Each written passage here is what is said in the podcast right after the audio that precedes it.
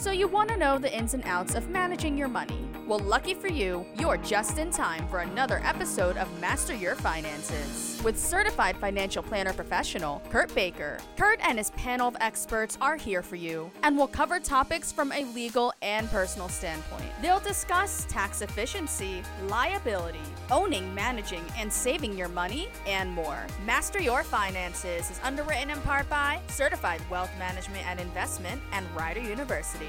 Rider offers continuing studies programs for adults who need flexibility. Want to add new skills to your resume? Take a continuing studies course at Rider University. Now, let's learn how we can better change our habits with Kurt Baker. Would you'd like to know more about venture capital and the broader investing world from the perspective of high school students? Join us as we dive into this fascinating area with Akash Patel and Andrew Somers, recent graduates making waves in the finance industry. Akash, a venture analyst at 1435 Capital, is adept at analyzing companies, conducting due diligence, and sourcing deals. Additionally, is an incoming freshman at Northwestern University studying economics and mathematics. Andrew, who's going to the University of Virginia for business with a finance concentration, works on assessing startups, writing research reports, and deal sourcing as an analyst at the same company. Together, they'll share insights gained during their summer experiences as they work on starting their own venture capital fund called Homeroom Fund, offering valuable advice for high schoolers interested in finance and venture capital. Tune in to learn how you can get involved and take actionable steps to explore this exciting industry. Join us for this eye opening discussion as we uncover the opportunities that lie ahead for ambitious high schoolers. That is awesome.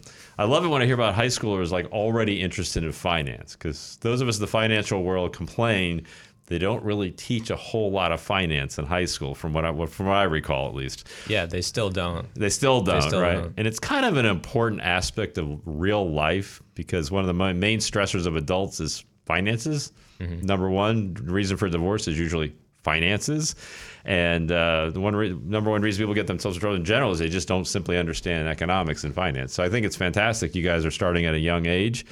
Um, so wow. So how did you guys? I guess we'll, we could start with Akash here, since I guess I was told he's a little bit older than you, Andrew, right? So we'll have to go senior here for a 2nd even though you're the same grade age. Yeah. So Akash, so what guide? When did you first realize that you were actually interested in finance itself? Yeah, I think throughout my upbringing, I was kind of always interested in like making predictions, whether it be in sports.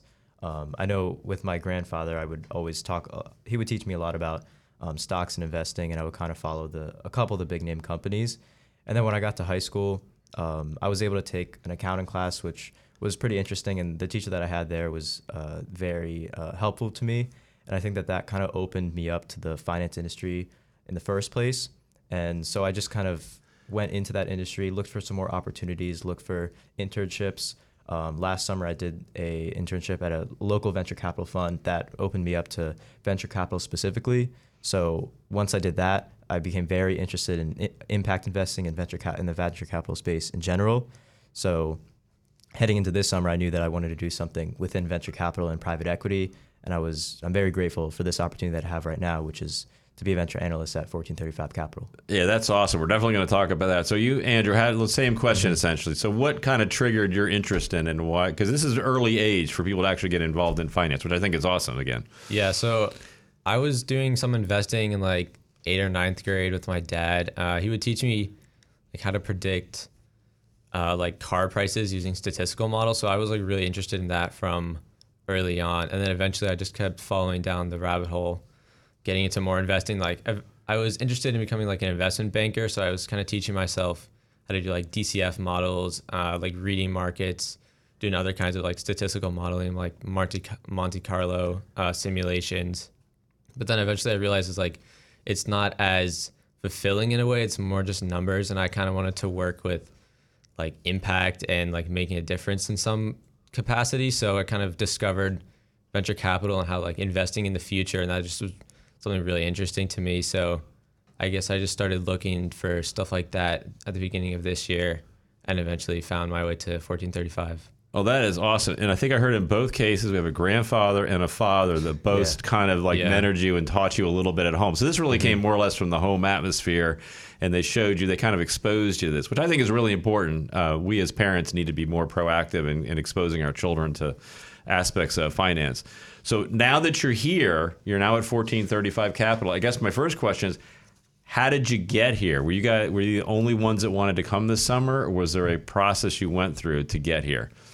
Well, I would say there was pretty there's a pretty long process. Like, all right, the application had over 300 people apply for, so it was pretty competitive. Um, I mean, for me, it was just kind of like discovering um, like more of what I was interested in beyond like normal finance stuff. I would say just because like venture capital's really unknown to a lot of people and especially young people. So I think having the opportunity to do that is pretty special. Yeah, I think for me, the way that I kind of found my way here, I was just looking for some, you know, I was, I, I, I'm a high schooler and there's not that many opportunities in the business world. So I was kind of just looking for what I could get. And I found this opportunity just online and I saw that it was a private equity venture capital uh, internship. And I, like, uh, that was my top priority. And so filled out the application, then had uh, to do a, a full report on analyzing a company, which was definitely really interesting. So I picked JP Morgan, and it was uh, very interesting to kind of dissect the business and look at it um, from a, look at the financial markets from a broad view, but also analyze that company. And then we had an interview. So it was a pretty long process, but um, it was definitely good to learn a lot about what we are actually going to be doing on the job throughout that process. Yeah, our reports were pretty extensive. I think my report was like six or seven pages long. Yours, Yeah, same probably here. same, right? Okay, so it's obviously very competitive. Uh-huh. Only a couple of you got here. I think this, how many how many interns are there here out of the 300? Four. Four of you total, Yeah. right? So that's pretty amazing uh, that you guys kind of made that cut already. So now that you're here, when you first came into the venture capital world, what did you first start to learn that maybe surprised you a little bit? Like, I- go ahead. Uh, yeah. So I think for me, the biggest part of venture capital, I think that's different than other types of investing, is a lot of the investing is kind of qualitative. So you got to look at the team. You got to. Um, so throughout the summer, I've kind of learned being on these founder calls. You got to assess the business, assess their metrics, but also assess how well you think the team is going to be able to accomplish their goals and how well you think that they're going to be able to capture elements of the market. And that's been definitely very eye opening because you know you can analyze a lot of models but being able to have that sense of what kind of team is fit for um, success is something that's gained over with gained through a lot of experience and i'm hoping to you know gain those that type of experience throughout this summer and beyond Yeah, I second that for sure. I, initially going in, I had an idea that VC was kind of less numbers oriented, which is which was fine. But I guess I discovered more that it's a lot about reading people and kind of seeing like a fit in a way. Like, are these founders the right people to be taking on this problem in this market uh, with whatever product they have? And it's kind of like, do they have this experience behind them or the drive? And it, those things are just hard to assess on face value. Like, you have to get to know the person better, just to like get an idea.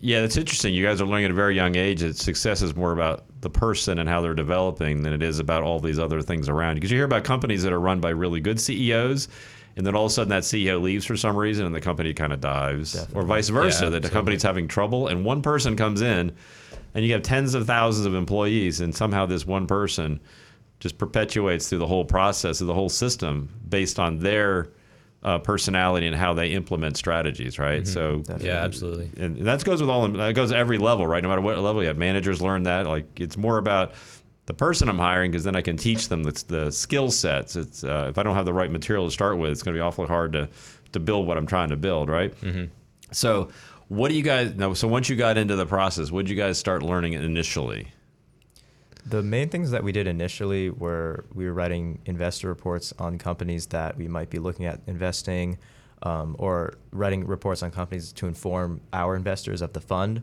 Um, that was definitely good to learn uh, business writing because I think a lot of us were obviously we just got out of high school, or some of us are already in, hi- or some of us are in high school. So a lot of our writing we do is kind of like essay writing. So it was good to learn how to write in a, a different ki- type of way, in like a business way, because it's more straight to the point. It's more about the facts, less. Um, you don't have to worry too much about flowery language, things like that, and that's just good to learn. I think at an early age. Um, and that's something that I learned early on. And then the other part that we kind of were getting into is the f- uh, meeting with founders and getting on pitch events to um, learn about different companies and learn about the team that we're gonna we could be working with. Yeah, I would Mm. say like uh, definitely business writing was a big thing. Just kind of transitioning from like writing papers in English class to writing concise, constructive uh, research papers. But like hopping on calls with founders, you have to ask a lot of questions, and even if you think a question might be like dumb or it's obvious, like it still helps to ask because there's other people in the room that might have the same thing, Right. and you could totally gloss over something that might be important a couple calls or investments down the line. So you don't want to like want to miss something. So I'd say like being overly curious and asking more questions is definitely something you should do. Uh, and we've learned that just by hopping on tons of tons of calls and just having a bunch of meetings. Wow. So so so far, like, um, so you so you get learn how to ask the question. So, uh, what kind of questions do you typically ask that kind of are pretty normal as far as the process goes? I think for me, the questions, the type of questions that I like to ask is kind of forward looking. How do you think you're going to be able to capture the market? What about your business separates you from other businesses that might be similar or other businesses that are already established? And kind of using your questions to craft in your head how you think that this business can fare, um, you know, in the next couple of years. And I think that those types of questions are the best. Um, they're, they're one of the types of questions, but I think those are the best for envisioning the future of the company. Uh, yeah, I would say a lot of it is like asking what their moat is, which is how are they going to be able to protect against competitors kind of like adapting or like copying their ideas in a way and then having that existing uh, customer base and just taking over that market that they were trying to capture. So knowing like what what their unique value is and what they bring that competitors can't necessarily do is something that you definitely need to know and like figure out because if there's not much special about them then like why would why would somebody pay uh, for this new startup thing versus Right. going to an existing company or why would an existing company not just like take over the product or service that this new startup is doing Right. Absolutely. Well, we're going to take a quick break. You're listening to Master Your Finances. We'll be right back. This is Master Your Finances with Kurt Baker, certified financial planner professional. Learn about tax efficiency, liability, owning, managing, and saving your money, and more from Kurt and his experienced panel of guests. Master Your Finances is underwritten in part by Certified Wealth Management and Investment and Rider University. Rider University offers flexible education for adult learners. For more information, it's rider.edu slash next step.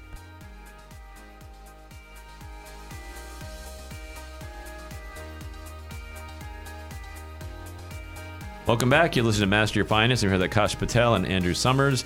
And we're talking about venture capital, I think is awesome. At a young age, you guys are already interested in kind of a really kind of a high end of the market, quote unquote. I mean, this is really where people like escalate to. You have business owners who create a successful business and then they have a liquidity event and they're like, hey, now what am I going to go do? And some of them decide, well, I don't really want to run the business anymore, but I don't mind investing money and kind of being a, an outside advisor, quote unquote, and things like that. So what you guys are doing is really, really important for the economy, and I don't know that people actually understand just how important that is. But I want to talk a little bit about like what it, you guys must see a lot of. I mean, I, know as a venture, venture capital companies, it's a pretty high ratio, a pretty low ratio of the ones that actually get through the whole process. Can you want to tell us a little bit about? How people come to a venture capital company, who comes to you, and then how you guys kind of receive them on your end. Uh, so first of all, if, I, if I'm looking for money, how would I approach you, and then how might you receive me based on different scenarios? You know, well, I mean, there's a bunch of different ways that we source deals or just startups reach out. I mean, there's obviously the cold emailing that normally doesn't go very far because kind of hard to like assess a startup through an email. right, But um, there's a lot of pitch events that we attend where we'll just listen to like I don't know anywhere between five to fifteen startups pitch and then ask questions, stuff like that. Um, there's website applications where you know companies will just fill in information and then you can kind of filter and go from there. Maybe schedule a call if you're interested. Mm-hmm. Uh, I mean, there's any other kind of social media outreach, but for the most part, it's just like getting going to events. Um, just kind of like pitching your startup is probably the best way to get in contact with a VC. and then filtering and like assessing. I mean, we see we've probably seen at least 50 to 75 companies Yeah. just in our couple months here thus far. Uh, I mean, it's really a lot of just like looking through the pi- the pitch deck, like trying to understand their product, uh, like what they bring that's unique, and then are the founders like do they have the ambition? Do they have the drive? Are they right? Are they the right fit for this this product in this market environment? And I think a lot of these events that we go to, you know, they might be virtual or in person or um, any of the applications that we get. We kind of go through them. Uh, we, you know, we, we have a form system. So based on if we're at a pitch event, we submit a, a form, a Google form, like just internally, and it's kind of rating the company, how well it fits our um, specific investment thesis, and how well we think they can capture the market. And then once we do that, if we collectively think that we should go further with the company, we can schedule these one-on-one calls. We can request maybe if they're uh, if they have products, we can request some products to test them out, and then we can go through the full uh, due diligence process, um, which is kind of how the whole uh, pr- uh, from point A to point B, how we get um, from having a lot of these companies to making investments. Okay, you did, you just mentioned a couple things in there. So, yeah, when, when you're going to these events, you you men, you mentioned how it fits your investment thesis. Do you want to mm-hmm. explain what that is and how what yours is? What because you're because every every VC entity, just like any bank or any other investor out there, it kind of has mm-hmm. a profile of what they're looking for. So, how do you determine that, and what do you, what do you guys like? What were you guys currently kind of looking for? Yeah. So for you know, investment thesis broadly, it's different for every venture capital fund, as you said. Um, it's kind of the way that each venture capital fund dif- differentiates itself from other venture capital funds. So um, some investment theses relate to like impact or sustainability. For us, we invest in. Um, we're basically industry agnostic. We don't really focus on life sciences or med tech. So as for sectors, we invest in consumer packaged goods, uh, technology, financial technology, um, a lot of different industries. And for, for for the 1435 side, we invest in approximately 70% later stage companies and then 30% early stage companies. So that's kind of the spread that we go for. So when we go to these pitch events, you know, some of the funds have more narrow investment theses because we're more industry agnostic. We're able to hear a lot more and uh, have a lot more uh, companies to look at. Yeah, like sometimes we'll hop on calls with a, a chocolate startup one day, and then other days it will be like this enterprise SaaS company that has a platform for managing whatever kind of consumer stuff. Yeah. So it, it really varies, which I like about it because you can go from, you can jump around from industry to industry and just like get a, this great perspective. But yeah, we don't, we really, we're pretty agnostic when we focus on industries or like a type of company.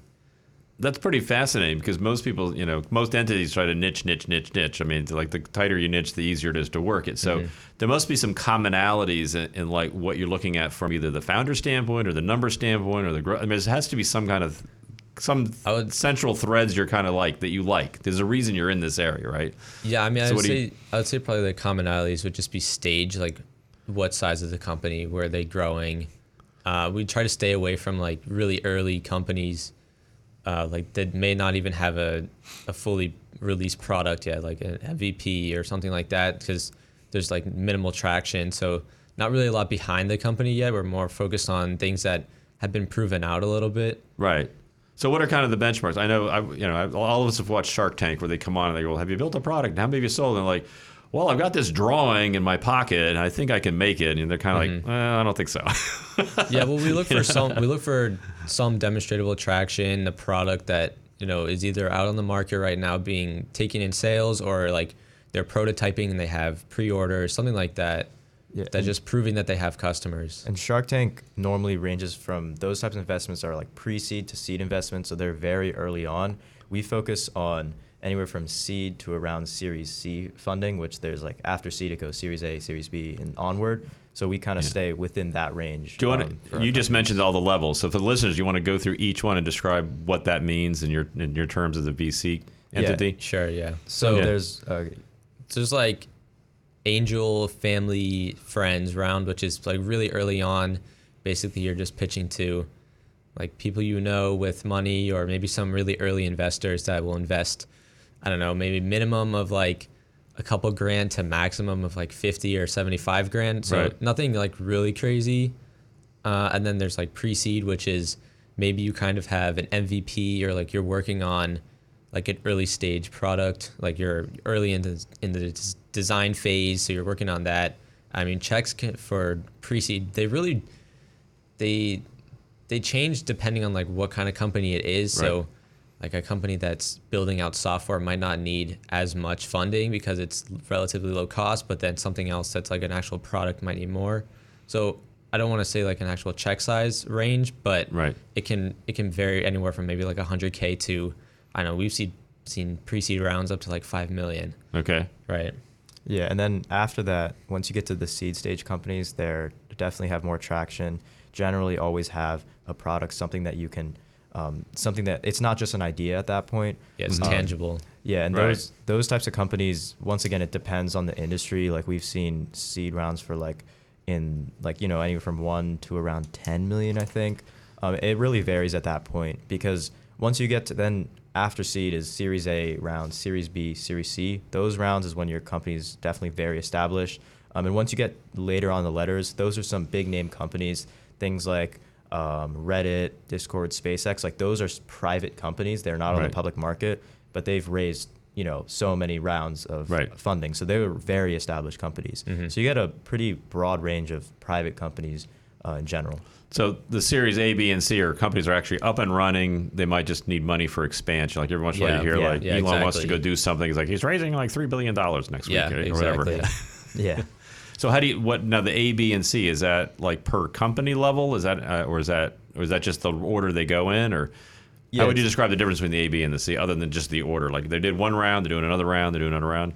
yeah, it's basically just order. Like Right. it's just you know you raise you've raised your seed round. Now you're going to raise your Series A round. I mean, obviously the money's the money's going to get bigger. It should get bigger if the Right. company's growing, but it does vary depending on companies. Like we've seen, um, you know, series like. I'm sure there's some uh, Series B rounds that are greater for one company than a Series C round that's for another company. Right. Um, and it all very it very much depends on the, the space you're in, uh, things like that. So when you when you divide this your 70-30 thing, so you're saying like the, the 70 would, would be more on the A, B, C level and the 30 would be more on the pre-seed and the seed, right? Kinda yeah, we'll stay away from pre-seed for Pre-seed, the most just part, seed, but sorry. mostly seed. Yeah. So seed would be like your 30%, and then the series rounds would be more like your 70%. So it's a little bit more of on, on the conservative side, so to speak. So you, you've got a pretty good track record at this point. Yeah, yeah. So for track, in terms of track record, um, we have about one point in terms of like 1435 capital management and also Okay. Bengen Holdings. Um, the, the we have around 1.3 billion in aggregate assets under management. Um, that's included 336 investments with uh, I think 84 exits and 64 unicorns. So or approximately 60 unicorns. So a unicorn is when a company reaches a billion dollars in their valuation. So we've had 64 companies that we've invested in reach that point. Um, and you know we we invest in 70% later stage companies. So it's not like all these 64 companies we're finding like you know when they're really really small companies, but you know we're finding them slightly later stage, but they'll you know grow into those types of companies. Well, that's awesome. We're going to take another quick break here. You're listening to Master Your Finances. We'll be right back. This is Master Your Finances with Kurt Baker, certified financial planner professional. Learn about tax efficiency, liability, owning, managing, and saving your money, and more from Kurt and his experienced panel of guests. Master Your Finances is underwritten in part by Certified Wealth Management and Investment and Rider University. Rider University offers flexible education for adult learners. For more information, it's rider.edu slash next step.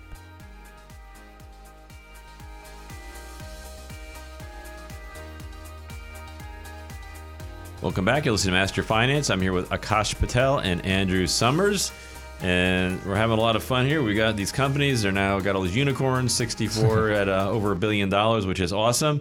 So you mentioned uh, just before the break how there's about 1.3 billion in assets. Now I know venture capital companies themselves have to have the funding to reallocate into the companies they want to go into, right? Because you mm-hmm. have people that have money that want to invest it, but they're like, I don't really want to get into this whole process your guys Yeah. are going through because there's a lot of risk in that, mm-hmm. and, they don't, and it's a lot of expertise required because you're really siphoning this down to a very very small percentage of those companies that come in. So how does how does a venture capital con- company actually get funded typically? What what have you guys seen so far? Well, I mean, you can like I think the most common thing is that people often exit their own startups and then they want to go and start their own VCs because they still want to be in the startup space, but just on the other side. So you see them bootstrapping a lot where they'll just put in their own money. But uh, for us and I guess some other VCs, you it's kind of the same process of raising funding for a startup. It's a bit different, but you're still trying to get outside capital from whatever kind of investors. Maybe other VCs will invest in your fund. I mean, it's kind of funny because they it's like a fund of funds, but Right. but they do they do have that. I think Sequoia Capital does some sort of fund of funds that they they will invest in.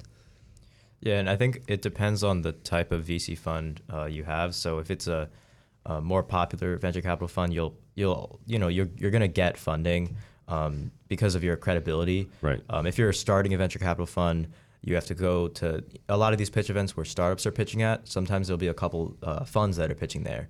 So that's an interesting part because, like Andrew mentioned, startups have to raise their money, but venture capital funds also kind of have to raise money um, in that same vein if they're an earlier company or if they're an earlier fund.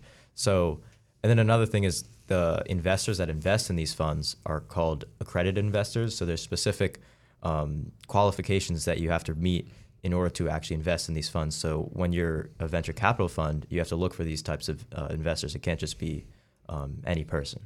Right, you have to be an accredited because it's a high it, because it's high risk. They have to really be able to be, withstand the hit, Yeah. so to speak, from an income and or an asset standpoint. Yeah, because it does take a while to generate returns with venture capital because you have to wait a while for you know a company to develop and then to actually have revenue and then hopefully uh, become profitable and exit in some sort of way. Like there's this J curve where the earlier you invest in a company, uh, the the returns are higher, but you have to hold on to it and hold on to this risk for way longer just because it's an earlier stage, and like you have to see the company through uh, all those stages and eventually exit in. I mean, we, I constantly get these these charts from people like, well, if you invested X in Netflix on this date, if you'd kept it whatever ten years, it'd be worth X million, or, you know. And you're like, but did you look at the line? It was like, eh, like Yeah. flat, flat, flat, flat, flat, and all of a sudden, boom. Yeah. it's like they probably had it seven years before it actually took off for three years or something. So it's that's true. And so um, so what, typically when the when you're coming in as a, as a venture capitalist, you're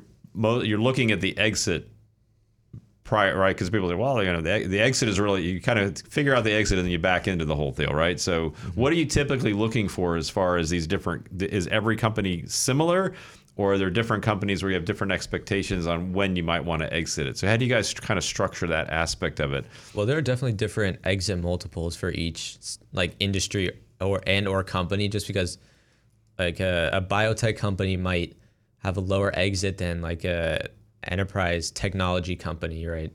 So it's also just kind of like what's hot on the market right now. Uh, like, I mean, social media stuff isn't really as big as it was maybe like five to ten years ago. Right. Versus AI stuff is huge right now. So the exit multiples are predicted to be way higher. So there's definitely a discrepancy and just like a difference between you know what what could exit at a higher valuation and make way more return than something something else. Yeah. And Right. then another interesting part about the exits is how they're gonna like kind of grow the company. So a lot of companies when they pitch, um, if they're a little bit later, if they have some sort of traction, they'll kind of say, "Oh, we might want to get acquired by X company, one of these big giant companies." They might say that they want to get acquired by them, or they might you know want to IPO in the future. There's different ways for them to kind of grow, and that's also something that we look at because we want to see, you know, how realistic is their expectation of getting acquired by this big huge company. Right. So they had something very specific in mind, right? Like uh, like Bai, which was local here, ended up being bought by I think Dr Pepper. Yeah. So they kind of he's off doing something else. I don't know what he's doing. He's, Yeah. making, he's, building something else right now. But yeah, so you mentioned one that's actually kind of hot. Now, if you want to talk about this at all, is that AI is hot, and I mean I'm constantly getting bombarded with Yeah. with AI. So how? Yeah. This must be really interesting because it's like AI can write stuff and AI can do all these things. So how do, how do you figure this one out? Because it's literally like an ex- exponential growth in what it's doing. Because it's like you, you take one AI thing and actually create other stuff that can create other mm-hmm. stuff. Yep. you know, it's kind of like Yeah, it's kinda it's a little bit mou- it's a little bit mind blowing if you kind of think about it. So what are you guys thoughts it makes about it hard to assess for sure. I mean, there are definitely the like a fair share of good AI companies, but I feel like with that comes, you know, like ten or fifteen, I'll say like less impressive AI companies that you know like oh we leverage AI to Yeah. do X Y Z, but in practice or like when if they actually put out a product or some sort of service, it's kind of just like this low low grade AI model that you know like it gets the job done, but it's not really like anything crazy that's going to exit you know like 25x or anything Right. that's that special. It's just kind of like a you know relative use kind of tool. So it's kind of it's definitely hard to assess because a lot of these AI companies are early on too Right. since so many are coming out. Like I know Y Combinator is like just throwing money at AI startups and AI founders. So it's like what what is actually going to be important in 10 years with AI is kind of hard to say. Right. It's right. it's really interesting when we go to these pitch competitions. One thing that was interesting to me when I first started and first attended these competitions, there were some of them where over 50% of the companies that are presenting are in some way they're saying, as Andrew said, leveraging AI. These they use these. They love know, the buzzword, Yeah, they, yeah. They, they like to Yeah. use certain buzzwords. Yeah. That because AI is proliferating and it's so popular, they like to you know use that and kind of integrate it within their own startup, and it makes it hard to identify what is you know as Andrew said going to be of use in the future. So that's something that um, you know. Uh, so Ben, um, who actually owns 1435, he has background in technology. So for him, it's it's good because he has um, some more background in the area to kind of decipher which of these companies are you know going to be of use in the future. Yeah, it's interesting because I mean I'm listening to this and I'm like, literally like every company that I know of has has, has told me they've integrated AI. Yeah. And it, might be something as simple as like one of those little chatbot things that like search their Yeah, their database, and I'm like. Well, then we had that before. They just didn't really. Yeah. yeah, like when you go it's on like a- actually not any When different you than go what on I'm a site to. and it's just like a chatbot on the side, like how can we help you? I'm like, that's not really integrating AI. That's Yeah. just that's just a plug-in. Yeah, that's why I kind of chuckled myself. I go, we had this like two years ago on the same system. it's like this isn't new. Uh, this, but they're now just re. So people are starting to reframe like what they have because everything has to be AI oriented, right? And, Yeah. and I, I don't know. My experience with it so far is it it gets a certain amount of the job done.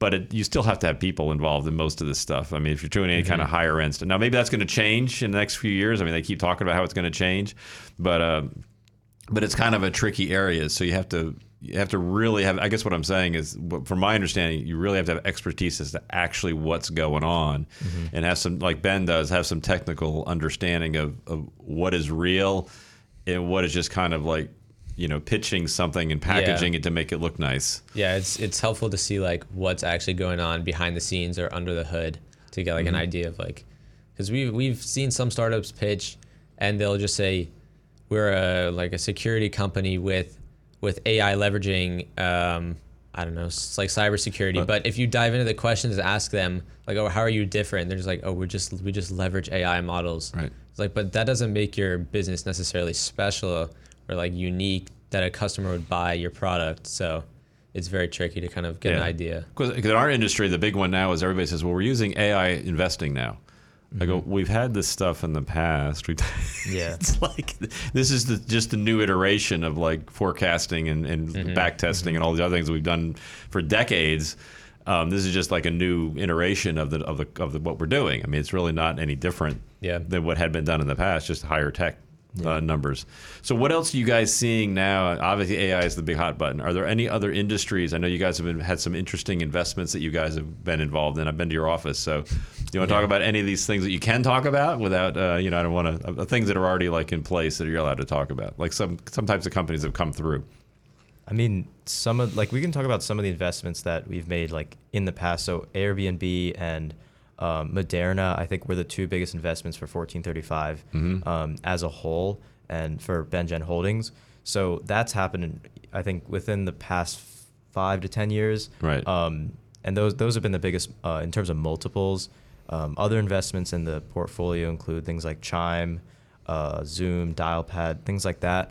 Um, and those have been those have been pretty successful. As for right now, we have a a couple. You know, we're looking at some companies, Yeah. um, but I we can't really say exactly what we're working on. Yeah, no, no, don't tell now. me what you're Yeah. working on. I, didn't- I didn't want because I'm not going to mention any names that I know because I don't know what status they're at. 'cause I don't want to get it. I don't Yeah, want to yeah. do anything that I'm not supposed to be doing. So yeah, so but it's interesting. So those were all very different, right? But Mm-hmm. it looked to me like looks like some tech involved a little bit in all of the ones you just mentioned, right? Yeah, there had to we're be some basically tech. just as- in the broader tech industry. So yeah. so mean, how how- it's impacted might be consumer services. Obviously, Airbnb. There's consumers coming there, but there's a lot. It's basically a tech platform, right? Yeah. so, I mean, I think VC has pretty much just become tech investing right. over the years, just because like that's what the new companies are using, and that's just what they are. So Cool. Well, it's been awesome. We're going to take another quick break. You're listening to Master Your Finances. This is Master Your Finances with Kurt Baker, certified financial planner professional. Learn about tax efficiency, liability, owning, managing, and saving your money, and more from Kurt and his experienced panel of guests. Master Your Finances is underwritten in part by Certified Wealth Management and Investment and Rider University. Rider University offers flexible education for adult learners. For more information, it's rider.edu slash next step.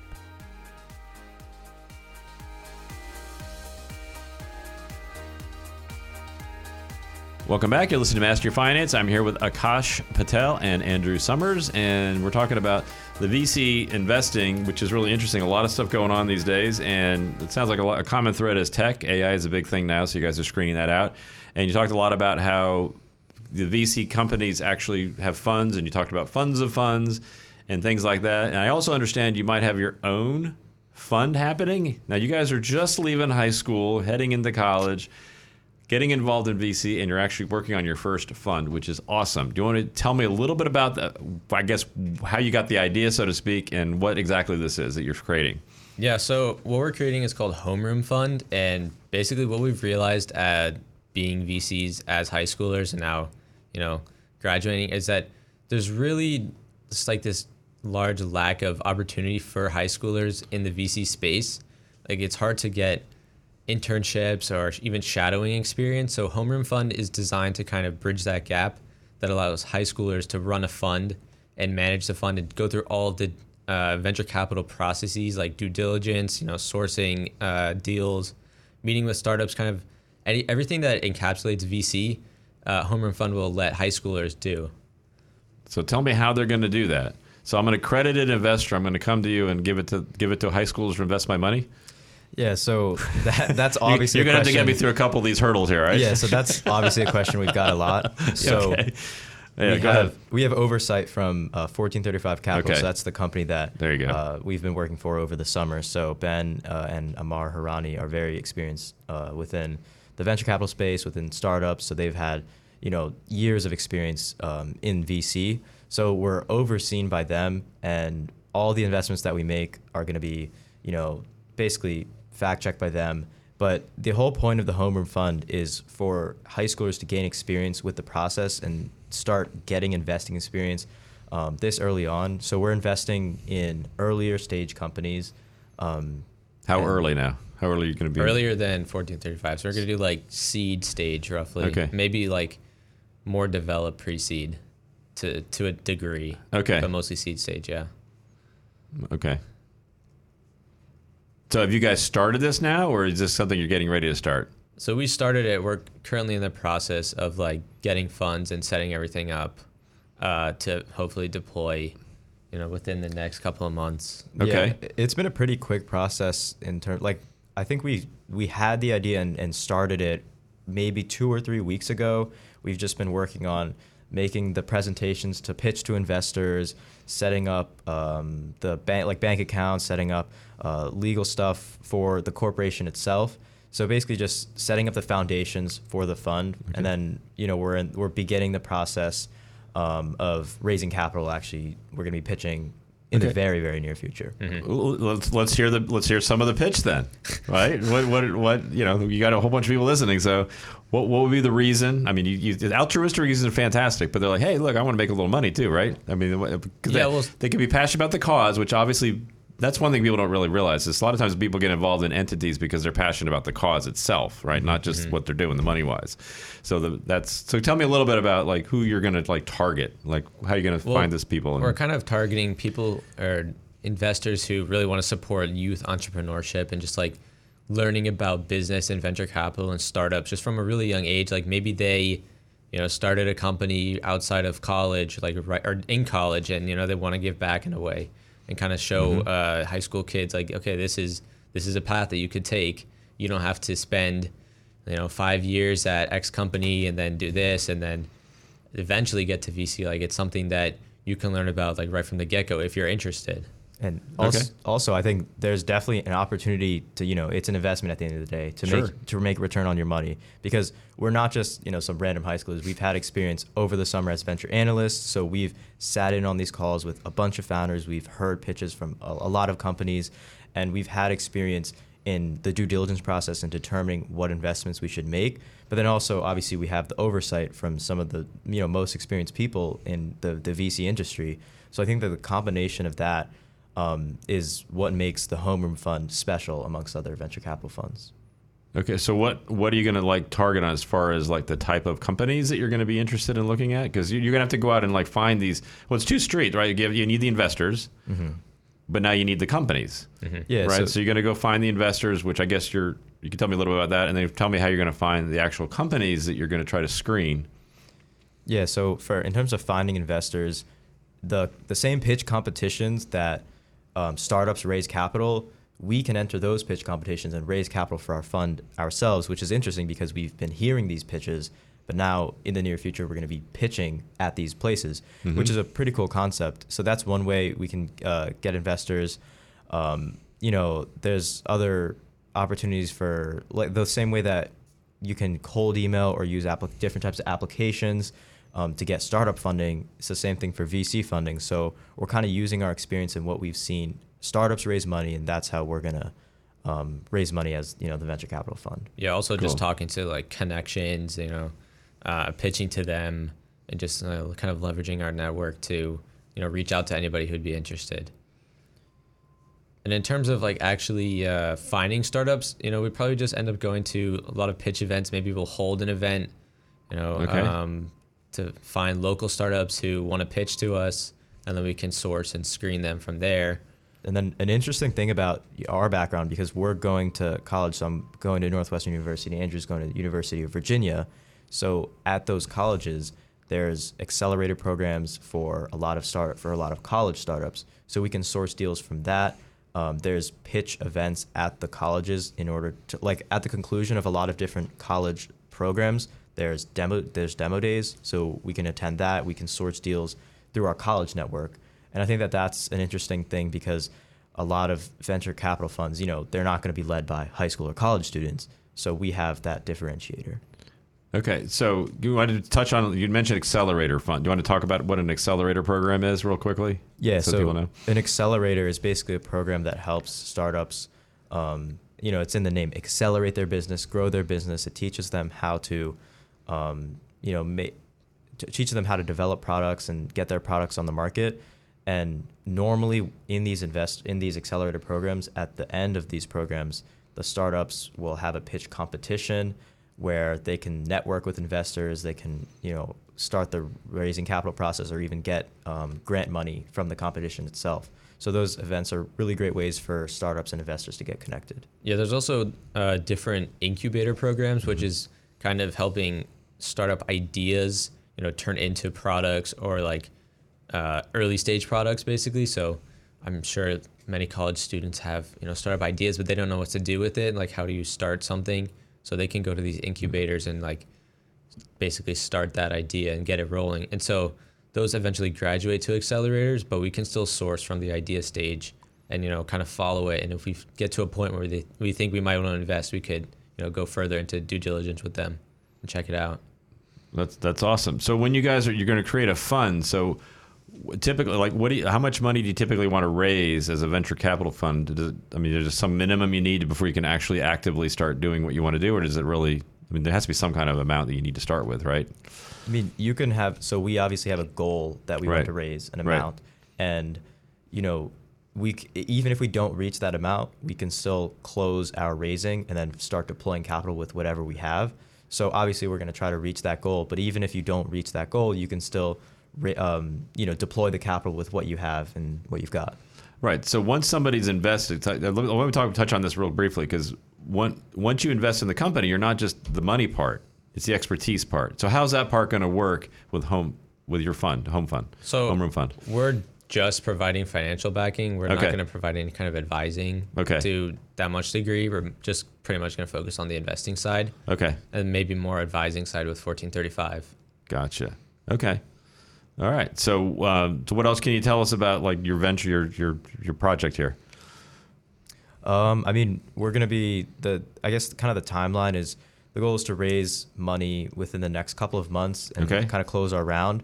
Then once we do that, it'll be a hopefully a six to twelve month process of deploying our capital. So what that looks like is we hope to make an investment maybe once per month, once or twice per month, um, into different types of companies. So throughout our time, throughout the period of deploying capital, we'll be you know going to these pitch events, talking with founders, engaging in due diligence, which is when you analyze companies, when you analyze their metrics and their team. We'll be engaging that process, and if we find a company that we'll like, you know, we'll take steps to make that investment. Yeah, and then beyond that, it will pretty much just be like checking up with investments, uh, writing quarterly reports, going over like the performance, you know, anything new that they've made, maybe brought to the market, things like that. Just kind of an updating investors beyond uh, deploying all our capital, and then maybe you know we'll start the second fund and start the whole process over Okay. again. So yeah, talk to that a little bit. So once you've deployed the the funding, I mean, what? Because you're going to be kind of silent, you're not really offering advice. So you're, you're you obviously want to watch your investment. So how do you go through? How's that process of actually? Uh, because these are private companies right now. So how do mm-hmm. you know like actually how they're doing and what's going on and like, maybe they're being successful? Well, what if they're not being successful? At some point, you're like, hey. I mean, I know Elon Musk. He's asked for like additional capital. Like, you know, can you fund me some more? I'm running a little short this month. Yeah, well, I think it's just you know having calls with founders. Okay. and just like getting updates, like performance updates, and we can assess from there. I mean, they don't need to be like that often, right? Right. Maybe like once a quarter. Right. But just to get an idea of kind of where they're at. And then once we, you know, meet with those founders, we can update our own investors on how the portfolio companies are doing, and that's also a part of just kind of maintenance uh, once the capital is deployed. Well, it's an awesome, awesome gentleman. Any final thoughts before we sign off here? Um, Where do they find the fund maybe when it's up and running? Yeah, we have a website, uh, homerfund.com, Okay. and uh, a contact email, which is contact at homerfund.com uh, if you want to. Yeah, you can reach us. out if you have any Okay. questions. You know. All right. Obviously, I don't endorse any, advi- any investment advice Yeah, on, this, on this thing, but yeah. So you can you can take a look and see what it's all about. Um, we- we've been been listening to Master Your Finance. If you want to watch this show or any, you can subscribe at masteryourfinances.us. That was this week's episode of Master Your Finances with Kurt Baker, certified financial planner professional. Tune in every Sunday at 9 a.m. to expand your knowledge in building and managing your wealth. Missed an episode? No worries. You can subscribe to a free weekly episode of Master Your Finances to listen to on your favorite podcasting platform Apple, Spotify, Google Podcasts, whatever. Master Your Finances is underwritten in part by Certified Wealth Management and Investment and Rider University. Rider offers continuing studies programs for adults who need flexibility. Want to add new skills to your resume? Take a continuing studies course at Rider University.